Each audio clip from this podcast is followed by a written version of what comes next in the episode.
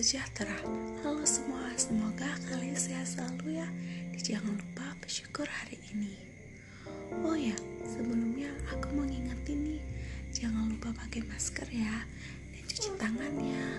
Masa jaga kesehatan aja nggak bisa, apalagi jaga hati. Hehehe.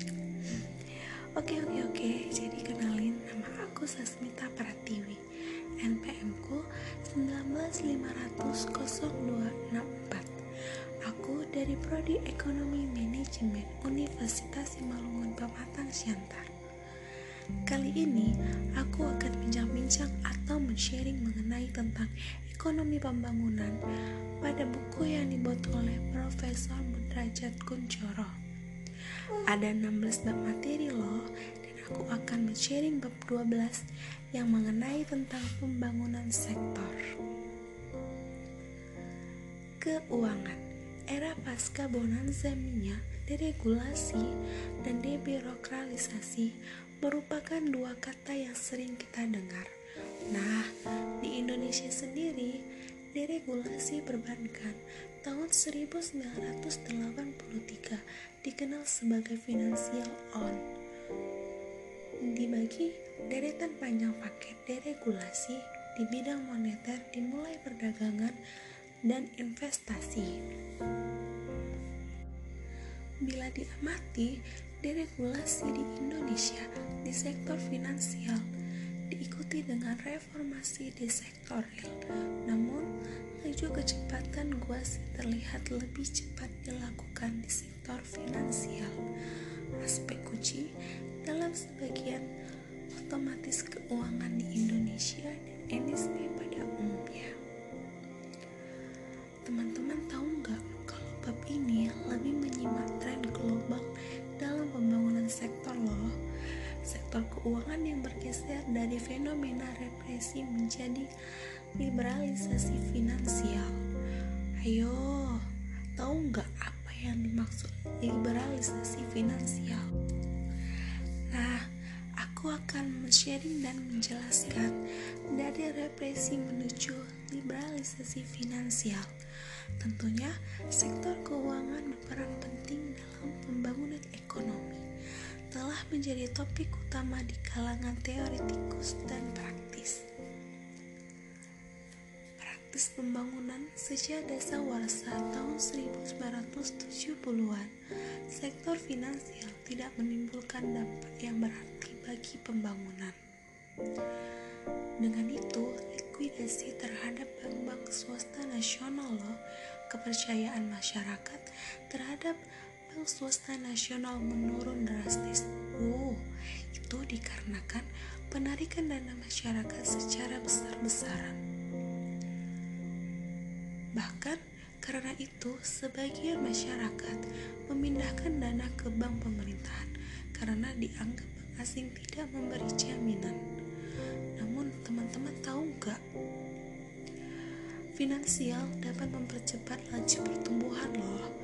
Maksudnya pertumbuhan ekonomi yang melalui membebaskan suku bunga dan kontrol pemerintahan menurunkan reserve requirements, menjaga agar satu finansial beroperasi secara kompetitif bawah kondisi free entry, memperbaiki kualitas investasi dan bukan kuantitas investasi.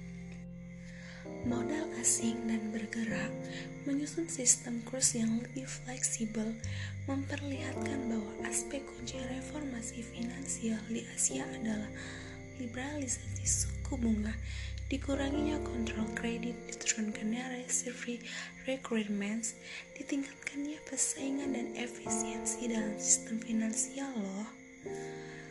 Liberalisasi finansial sendiri negara Asia melalui proses yang memperlahan, bertahap dan kontinu, bukan yang sekaligus dan komprehensif seperti di Amerika Latin, teman-teman. Sebab inflasi yang negatif sebagian ditunjukkannya utama adalah melimpahnya penerimaan migas selama tahun 1973 sampai tahun 1983. Prioritas moneter selama bonanza minyak adalah mengontrol ekspedisi kredit domestik mengendalikan inflasi. Lembaga keuangan sendiri menjadi fokus pada bank-bank milik pemerintahan yang melayani BUMN atau membiayai program-program pembangunan yang dibiayai dengan kredit pemerintah. Keharusan BUMN untuk menggunakan jasa bank-bank negara semakin menindakbubukkan bank-bank negara. Nah, teman-teman udah tahu kan kalau mereka telah menindakbubukkan bank-bank negara. Nah, sejak tahun 1983, Indonesia telah menurunkan berbagai kebijakan reformasi di bidang hanya diperkenankan di Jakarta keuangan yang merupakan bagian integral dalam upaya deregulasi. 1. Penjadwalan kembali yaitu perubahan syarat kredit yang hanya menyangkut jadwal pembayaran dan atau jangka waktu yang meliputi perubahan grace period, perubahan jadwal pembayaran, perubahan jangka waktu. Lalu nomor duanya persyaratan kembali yaitu perubahan sebagian atau seluruh syarat kredit yang tidak terbatas pada perubahan jadwal pembayaran, jangka waktu, dan atau persyaratan lainnya. 3. Penataan kembali yaitu perubahan syarat-syarat kredit yang meliputi holding dan reconditioning dan atau penambahan dana konversi seluruh atau sebagian tunggakan bunga menjadi pokok kredit baru loh teman-teman. Bahkan perubahan jenis fasilitas kredit termasuk konversi pinjaman dalam waktu valuta asing, konversi seluruh atau sebagian dari kredit menjadi penyertaan dalam perusahaan atau sebaliknya loh. Bahkan tersebut di atas dapat dilakukan apabila masih memenuhi kriteria-kriteria tersebut.